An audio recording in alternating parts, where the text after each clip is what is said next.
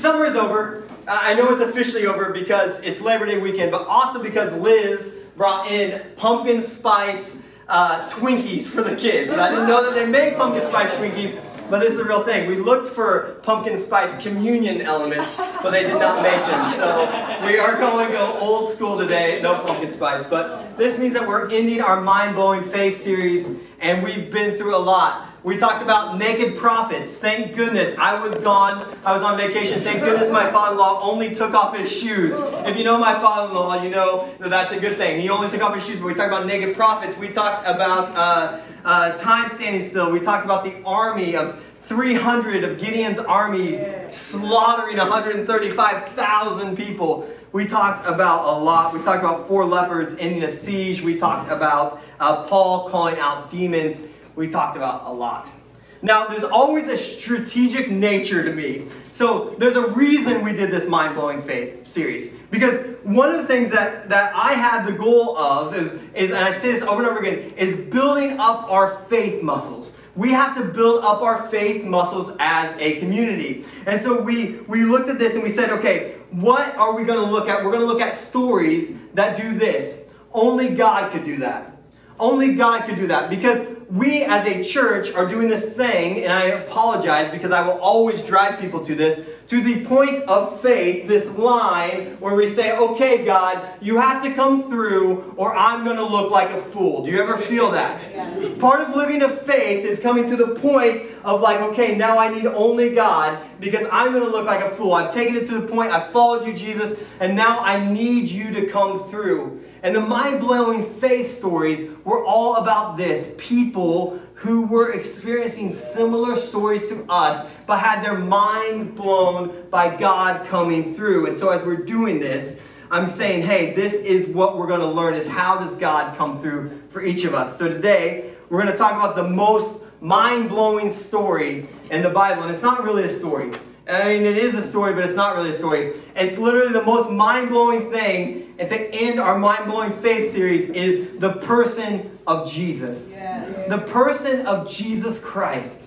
It's all about Jesus. That God would send his only son, that his son would choose and be to say, I'm good coming down here on earth, yeah. right? To come in the most humble way, to come as a baby, to live those awkward teenage years. We don't ever get any of that stuff, but I guarantee they were awkward. To, to work a job as a carpenter, to choose to live both fully human and fully God at the same time. Yeah. This is what Jesus chose to do. He was tempted, he suffered, he experienced all the ups and the downs and the sidewayness of the human experience that each one of us get to experience. And ultimately, he died the most gruesome death.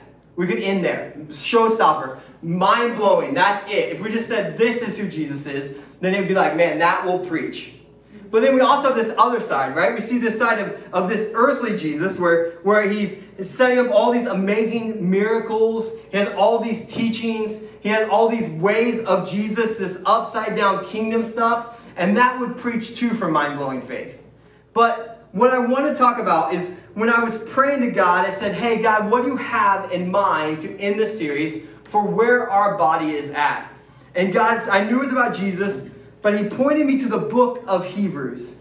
And I really felt that the Spirit was saying, Hey, call, call them and preach not just of the Jesus of 2,000 years ago, but we're going to preach on the Jesus right now. Yes. Mm-hmm. Jesus right now. The active, living Jesus today. Because it's really mind blowing stuff. It's mind blowing stuff to think that in this instant, in this moment, that Jesus is active. And Jesus is active today. And so we're going to go through that. Mind blowing stuff right here in this instance. So I want to start here. This is a risk that I'm willing to take. I'm going to start off by talking about soccer. I don't know if everyone, I know that Garrett's good. I know that Gabe, I know that Kevin, you're good. Everyone else is like, I can't believe that he's talking about soccer. This is ridiculous. but I'm learning about something in soccer. As you know, I, I worked in Europe for three years. I, when you work in Europe, you have to begin to uh, like soccer. I just, it just is what it is. You can't talk to anybody without enjoying the beautiful game of football. And so I just want to talk about uh, soccer because Abe's getting started. So here's a look at what soccer is supposed to look like. So throw that up, uh, the first picture. This is t- my team, Hot, Tottenham Hotspurs. If you're looking for a team, there's, we're welcome to the Tottenham, you know, uh, bandwagon. But basically, they're losing 3-0 in this game, but that's not a big deal. I was going to find a video, but look at how they're spaced. Look at how there's a position. It's called the most beautiful game in the world, and if you begin to, begin to, to lo- love it, you understand because there's a fluid to it. Everyone knows their position, they know what they're supposed to do, and they find their position. And when everyone's in their position and they're moving as one, it flows.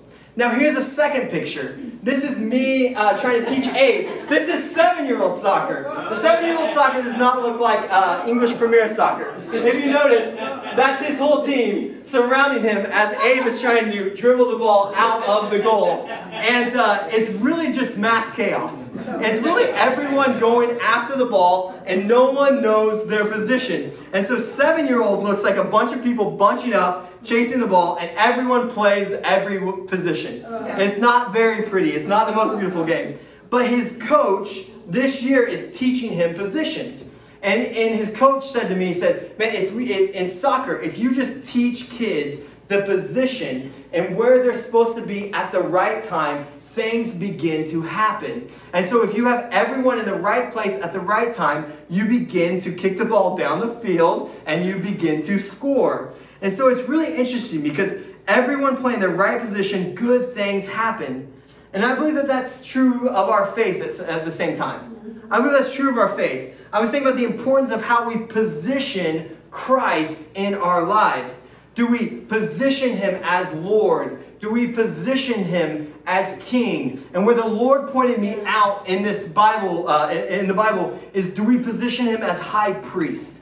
Do we understand what's happening right now as Jesus as the High Priest? Because when it comes to our Christian faith, I think it, we should look more like that first picture, where everything is in the right position and everything's flowing and right things are happening, and it's this beautiful order because everything is moving in a beautiful order. When we put Christ in the right position, everything begins to move. But so oftentimes, our, our, our, our lives look like the photo of Abe's team right? So often our faith looks like this. Many of us don't understand who Christ is and what he's actively doing right now, his position and what he's doing. And when we understand it, we understand how to deal with God, how to deal with each other, how to deal with our sin and our temptation when we understand that Jesus is active right now.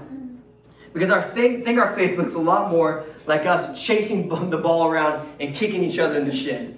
And I think that's true. I think sometimes that's what it is. When we let the need for control rule our faith, or we let our insecurities or our worries rule our faith, or we let our desires for accomplishment and notoriety rule our faith, what we see is that we look a lot more like that. Now, back to the book of Hebrews. And the book of Hebrews helps us understand the positioning of Christ right here in this moment. And, and you know, it's incredible. There's life changing truth that happens when we put Christ in the right position in our lives. So I want to ask you as we begin where would you say that you put Christ in, in your life? Where, where is Christ right now in your life, in this very moment? Is he just kind of a, a thing that when I get around the church, that's when I kind of bring it in? Is, is he really ruler of your life?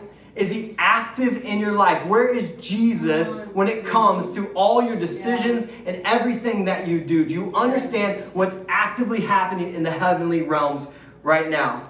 You know, my good friend Brent, I don't know if Brent's here or not, but uh, he helped me with this because I, I always love to, if you, you always talk to Brent about the Bible, but especially the book of Hebrews. He knows what's going on there.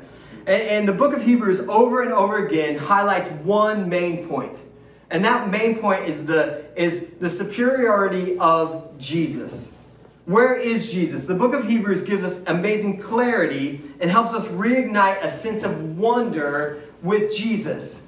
No matter how long you've been a person of faith, you need it, we need a sense of wonder about the person of Jesus. He's writing to a Jewish Christian audience, and, and it helps, and, and they're, they're, they're ones who have embraced Jesus as the Messiah.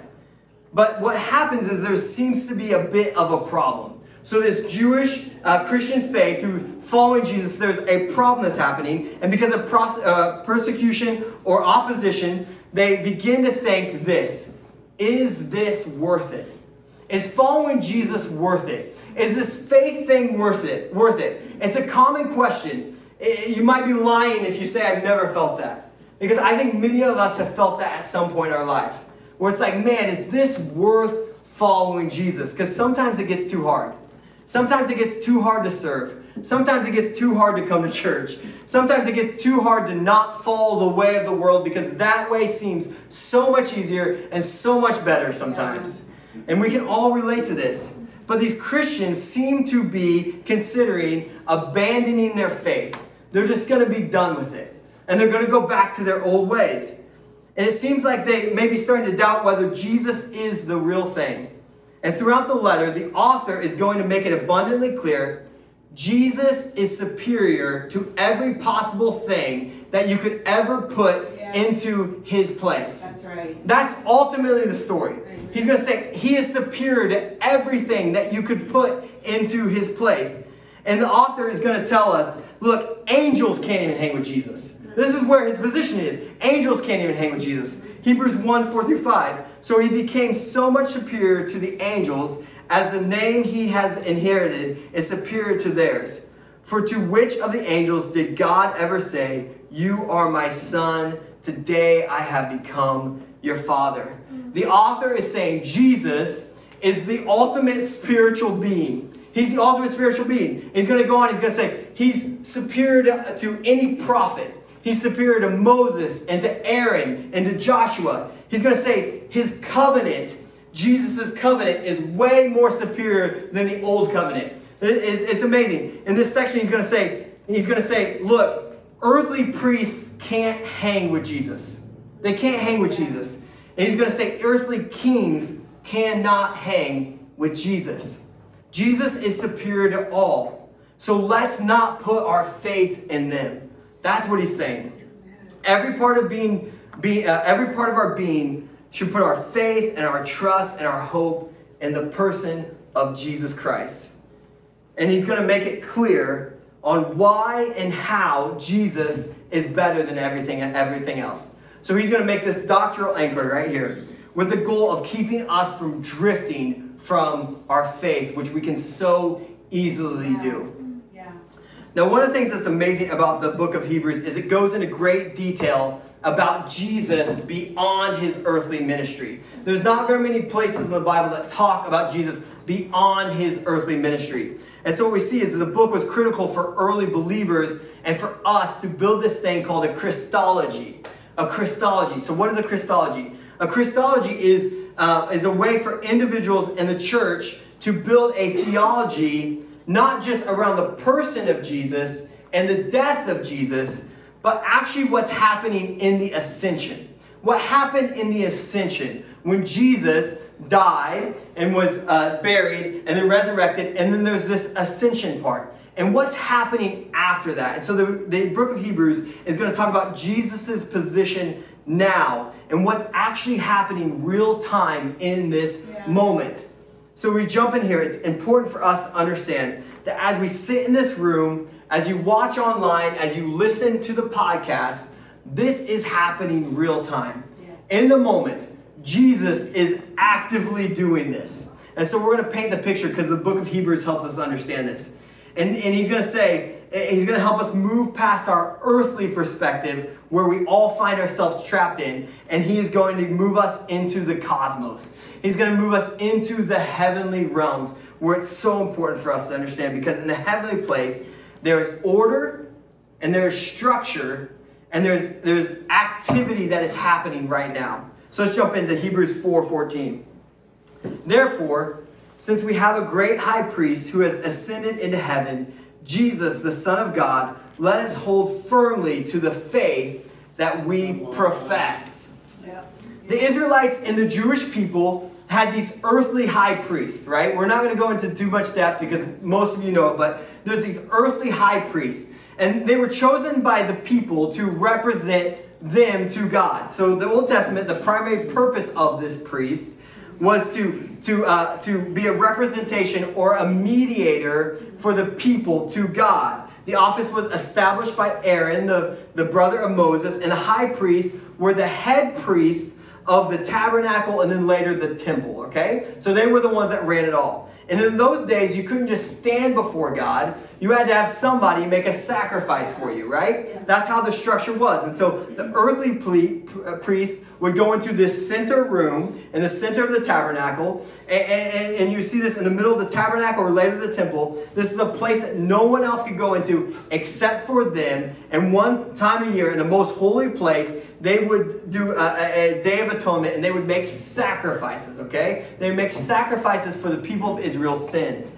Now, throughout the Hebrew text, there is a foreshadowing or there's a foretelling of this hope in this more perfect high priesthood that represents Yahweh even more effectively than these high priests, right? And so the people of Israel are just like, man, I know that there is this Messiah coming, this priest that's even higher than the priests that are here on earth that are going to give us hope even more. And it'd be a sufficient mediator for all people. And so the author of Hebrews is saying that is Jesus. Yeah. That is Jesus. Yeah. He is going to be the high priest. He's going to put him in his right thing. He's going to say all the positions that you've ever put in Jesus in your life. It's important to understand him as king and high priest. Now, why is it important for the high priest?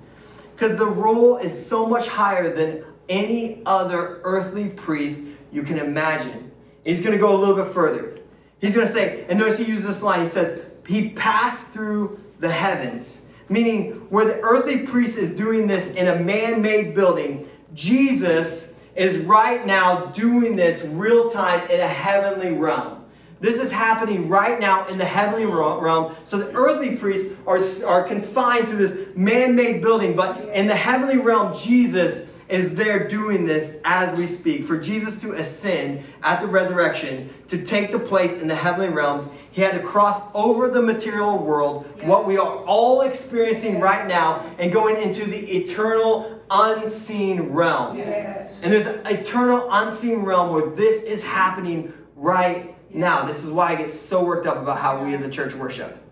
Because when we worship, we are connecting and we are moving ourselves past this seen realm that we are all experiencing all the pains and all the frustrations and all the insecurities and all the worry and all that kind of stuff. And we're moving ourselves into this heavenly realm with Jesus. This is significant to understand what's happening in this heavenly realm.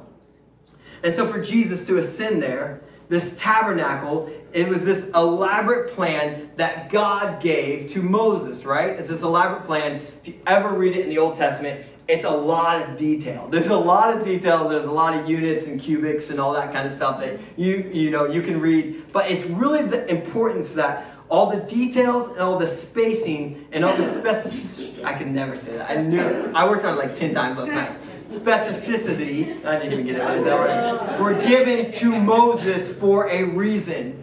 Because everything was supposed to look a certain way. Why is that?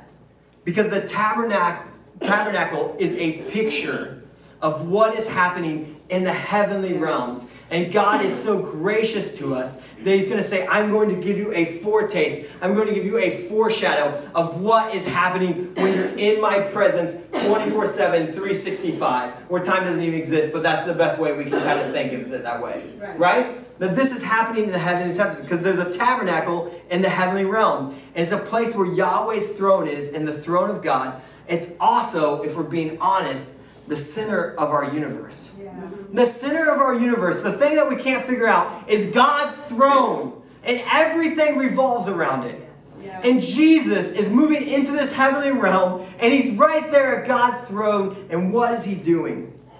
1 Peter 3:22 says Jesus Christ, who has gone into heaven, is at the right hand of God with angels and authorities and powers having been subjected to him. Jesus is seated at the right hand of God, meaning that he has the highest place in the universe. Jesus, right now, is at the highest place in the universe, in the center of the universe, God's throne, where everything is revolving around. We have to understand this. This is why worship and prayer is so important to our body.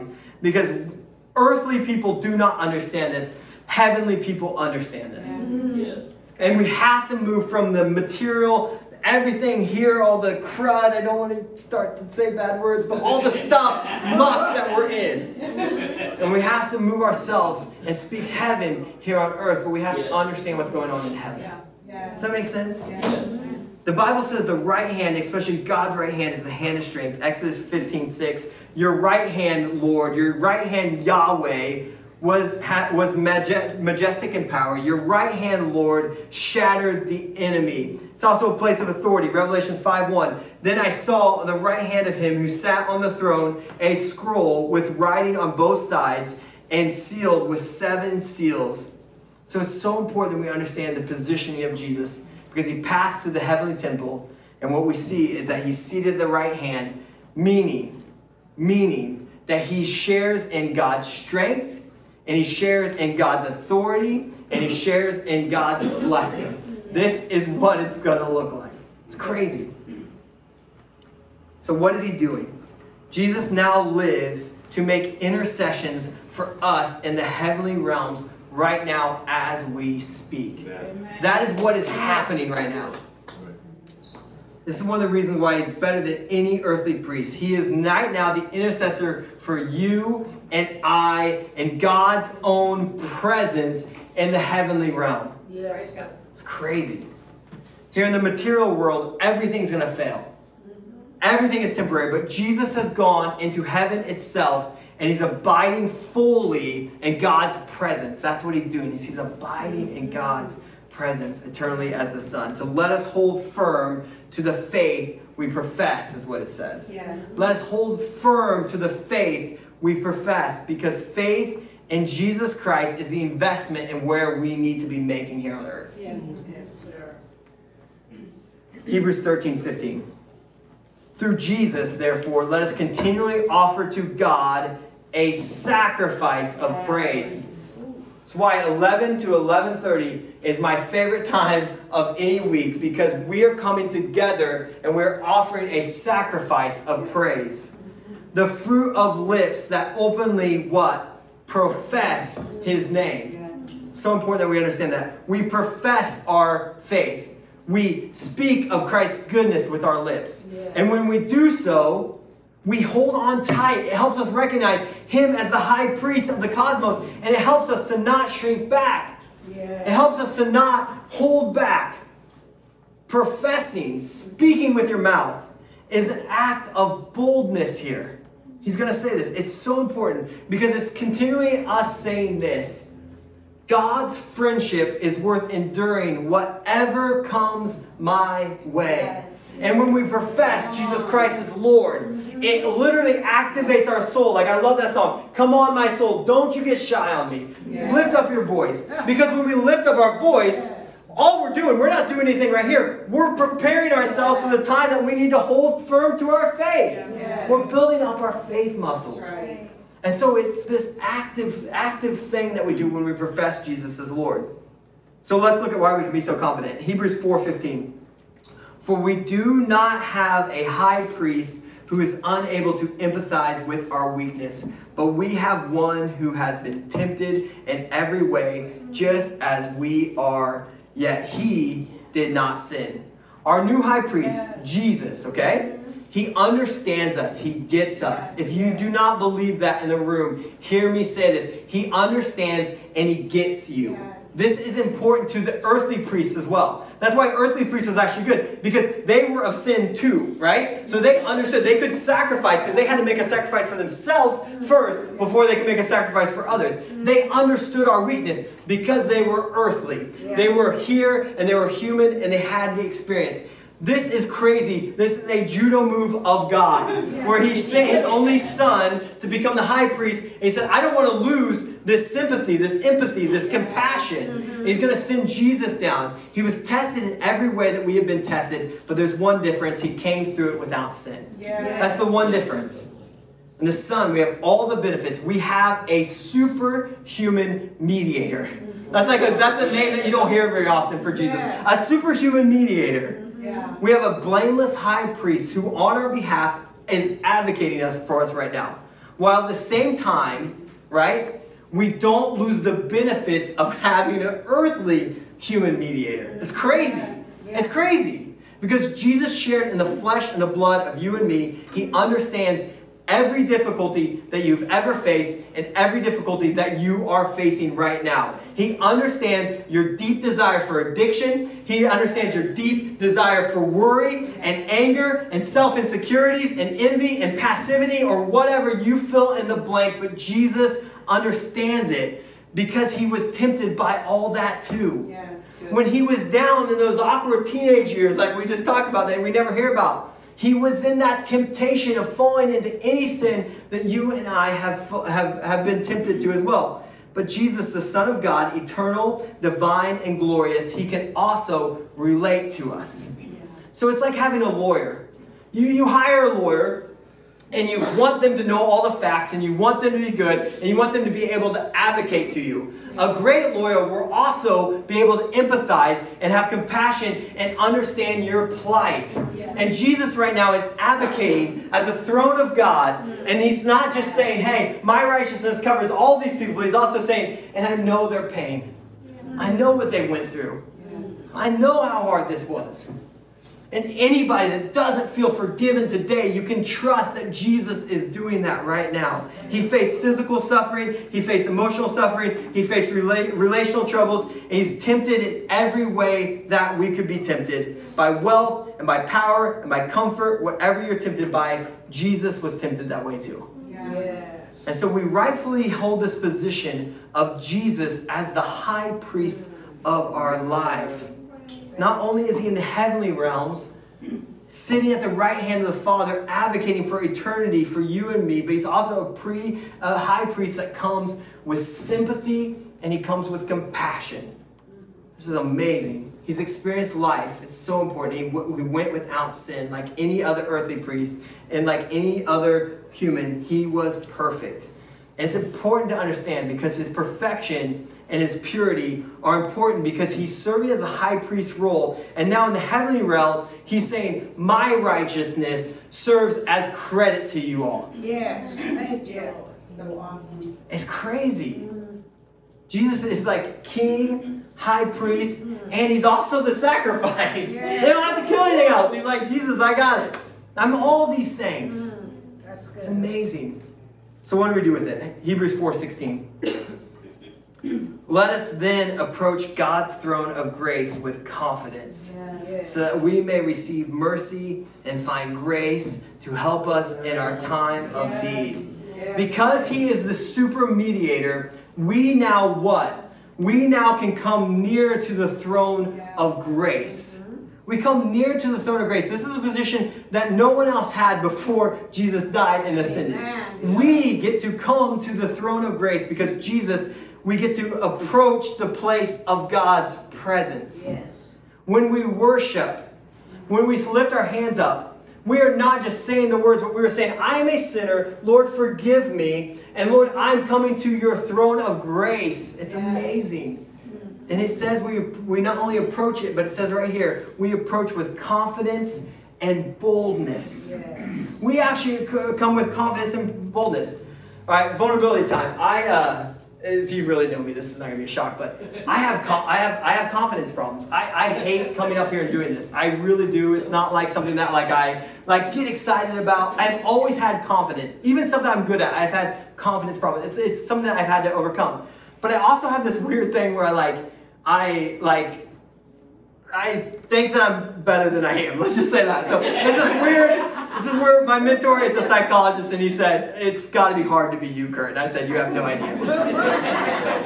I took this Strength Finders class or Strength Finders book. I don't know if you've ever done Strength Finders. It's like you take this test and it skews out stuff you have, and they have things like achiever and woo and maximizer and strategic, all these things that you want. My number one was self assurance. And so self assurance, I literally just false negative to the test. It's totally fine. I know that I did. Like I, I want to be confident. I everything in me wants to be confident. but I don't have it. I don't naturally have confidence. It's a, it's a weird thing. I think many of you can relate to that. Yeah. I think even in our faith, there's times where we just don't feel Yeah. confident in our faith. Mm-hmm. And what's crazy about this is, as I read this, there, there's two ways that you can approach it. There's this confidence where you just gotta muster up confidence and boldness and you just gotta go do it. But that's not what the author's saying. That's not what the author's saying. Amazing thing is that he's saying, when it comes to faith, we shouldn't have a confidence problem because he's not talking about our confidence. Yeah. He's talking about he's talking about confidence confidence that doesn't come in ourselves. It's confidence in Christ. Yes.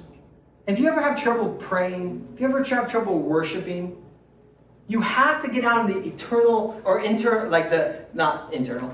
You have to get out of this earthly perspective. And you have to say, okay, what is happening right now in the heavenly realms? Yeah. Even if you like are just kind of believing in this stuff. Like it's a weird thing. I've been a believer for I don't even know 30 years now. It's a weird thing still for me to understand what's happening in the heavenly realms. But when you just say, God, what is happening in the heavenly realms? And you realize that God is sitting there on the throne and Jesus is advocating for us, and we can just live in that, we can come confidently and say, I can just enter into the throne of grace, where grace emanates. Many of us didn't grow up with graceful parents. Many of us didn't grow up with graceful friends. Many of us didn't grow up with graceful teachers. We don't maybe even understand grace. But the king of the universe, universe's throne is, is the place of grace. Yeah. The center of the universe is the place of grace. He has set it up that he is a perfect God, and no matter what you did, he sent his son. His son sitting there right on his right hand. He's saying, I got this guy. I got this girl. I got this son. I got this daughter. I got this brother. I got this sister. Yes. I did it. Yes. And not only did I do it, but I understand, so I'm going to love them. I'm going to send the Holy Spirit down. I'm going to just mm. comfort them. Yes. It doesn't matter what you've done. The confidence and endurance needed to continue the journey, and we have perseverance in the challenges. And we draw on the throne of gra- grace. So as we come together, as each one of us come together, what are we doing? We're drawing close to God who moves us into the center of the cosmos. Mm-hmm. That's what we're doing. Church would be ridiculous if it wasn't that. I'm just going to be honest with you. What are we doing? Right? Like, if you guys are giving an hour and a half of your time, right? But we're all coming together, however many people of us, and we're saying, you know what? I'm going to come to the center of the cosmos, to the center of the universe. Together, we come and we go to the throne of God itself. And by contrast, when we drift away, we are moving away from the center of the universe. We, we lose our discipline. We start drifting away. We actually are drifting away the amazing things that can happen in the heavenly realm. That's how significant this is. When you begin to drift away from your faith, when you begin to just move away, you're moving away from the center of the cosmos, the place where grace emanates. Powerful stuff. When we drift back to the society, to the culture, to the old ways, we move away from the throne of God. It's very significant. This is powerful stuff. Now, following Jesus, for the original disciples and the people that were reading this, it is true of us too. They're going to find themselves in the margins of society. Now, why is that a good thing? I'm just going to put this out there. Socially, as we live different, we are going to be strange ones in our society. Yes. We are. And that's totally fine. I got more bad news if you want it. But we move to earth, when we move around this earth, we may just feel bad. No, I, I'm doing a terrible sales job, but it may just feel bad. It may just feel bad. It's going to happen. Yeah. When we become the strange ones, we, it comes with embarrassment, it comes with awkwardness, it comes with relationships that get broken, it gets Yes. weird. But when we move to the margins of society, it's actually moving us closer to the center of the universe. That's what people of not faith don't understand. Yes. It moves us when we find ourselves in this place of like, man, this is too hard. I like the Jewish Christians and the Hebrews, like, I just want to go back to my old ways. It was so much easier. Mm-hmm. No, no, no. Actually, when you get pushed to the margins of society, you move closer to the throne of favor. Yes. You move closer to the throne of God. Moving to the margins is where God is concerned with anyway. Yeah. Read the Bible. He's concerned about those in the margins. He's concerned about us that are far away, that feel like we're just getting pushed away from the from the center of the earth universe, but he's saying come to the cosmos universe, to the heavenly place where the throne of God is, where grace comes out of, where true grace comes out of. And so we live as awkward people. But we draw closer and nearer to the throne, to the one who empathizes with us, to the high priest, the one who's advocating for us. The challenge we face is that the temptation, like these people that were reading this or that were hearing this sermon, they were faced the temptation to shrink back, to become passive, to not lean in, to just drift away. Hmm. Yes. But that's not what we're called to. Hmm. Jay, I'll have you come on up. I can't think of a more appropriate way to end this sermon than we're just going to take communion together. Because communion is remembering what Jesus did. In remembering what happens, we put him in his rightful position. Right? That's, I think, why Jesus had us do this. Because it's a time where we all come together. And when we do this, we actually come to the throne of grace. We come to the center of the universe. And when we partake in the communion, we actually know what's happening in the center of the universe. So I'm gonna, I'm going to, uh, I don't know where you're at, but I'm gonna go slowly with this communion. So don't, don't rush too hard. Although you can start opening them because sometimes it takes 20 minutes to open them.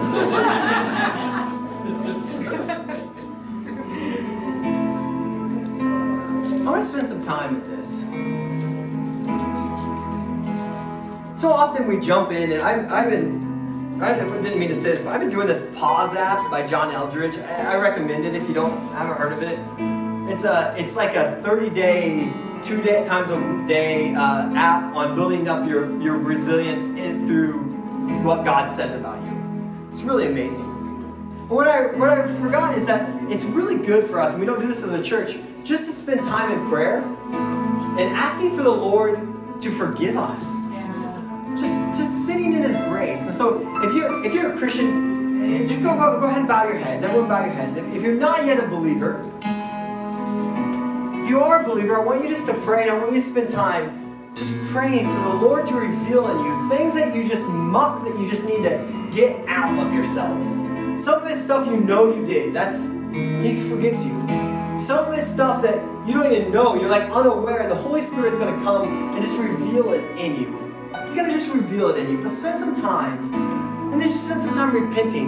And when we repent, when we confess our sins, what's happening is the Lord of the cosmos, Jesus, is just advocating for us. He's saying, I got you.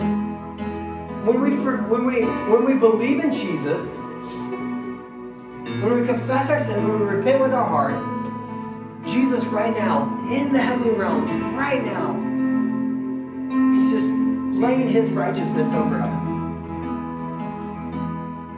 You don't yet believe? This is your time. Just ask Jesus. Say, Jesus, I believe that you came and you died, that you rose and you're now in the heavenly realms and you are the forgiver of all my sins. I trust in you.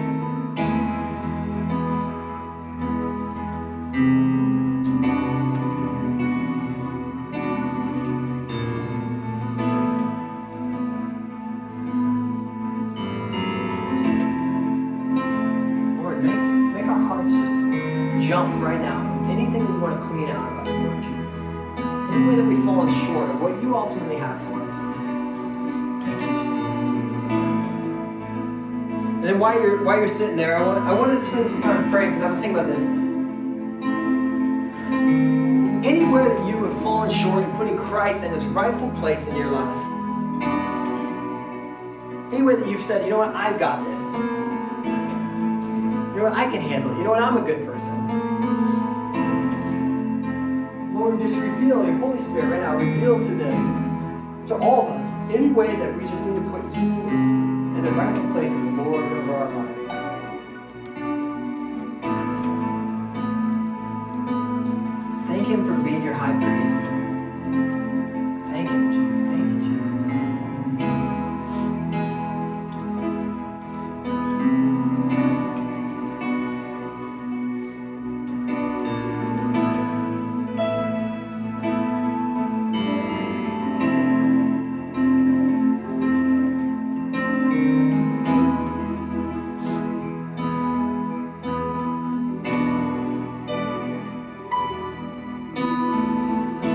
Night he was betrayed, the Lord Jesus took bread, when he given thanks, he broke it.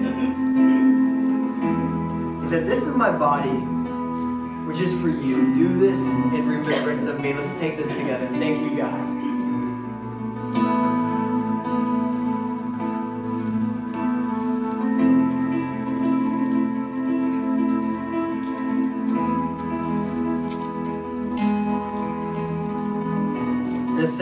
After supper, he took the cup, saying, This cup is the new covenant.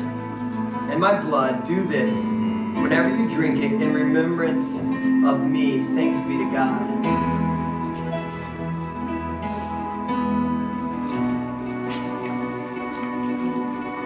And remember, he did this because he loves you. Band, come on up. We're going to do one more song.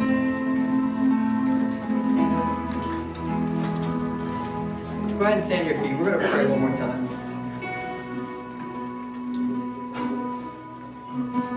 Heavenly Father, we thank you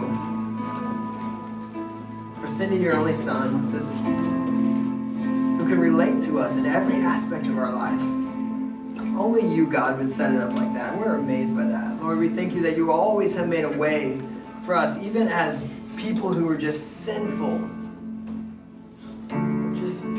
Just we want to do the right things, but we find ourselves just doing the wrong things over and over again. And yet you made a superhuman mediator that just forgives all of our sins, Lord Jesus. We thank you for you, Jesus, that right now in the heavenly realm. So I pray right now as we head into this last song, just in, in whatever way it is for each person. I know everyone worships differently, but that we would just be able to, for, for a moment, leave our earthly perspective and connect with the heavenly realm to understand that right now, all angels and all authority and all power is under the authority of Jesus Christ as Lord. Amen. And so we thank you for that, Lord. So let us enter in and let's come straight up with confidence and boldness to the throne of grace, Lord. We love you with all that we are. In Jesus' name.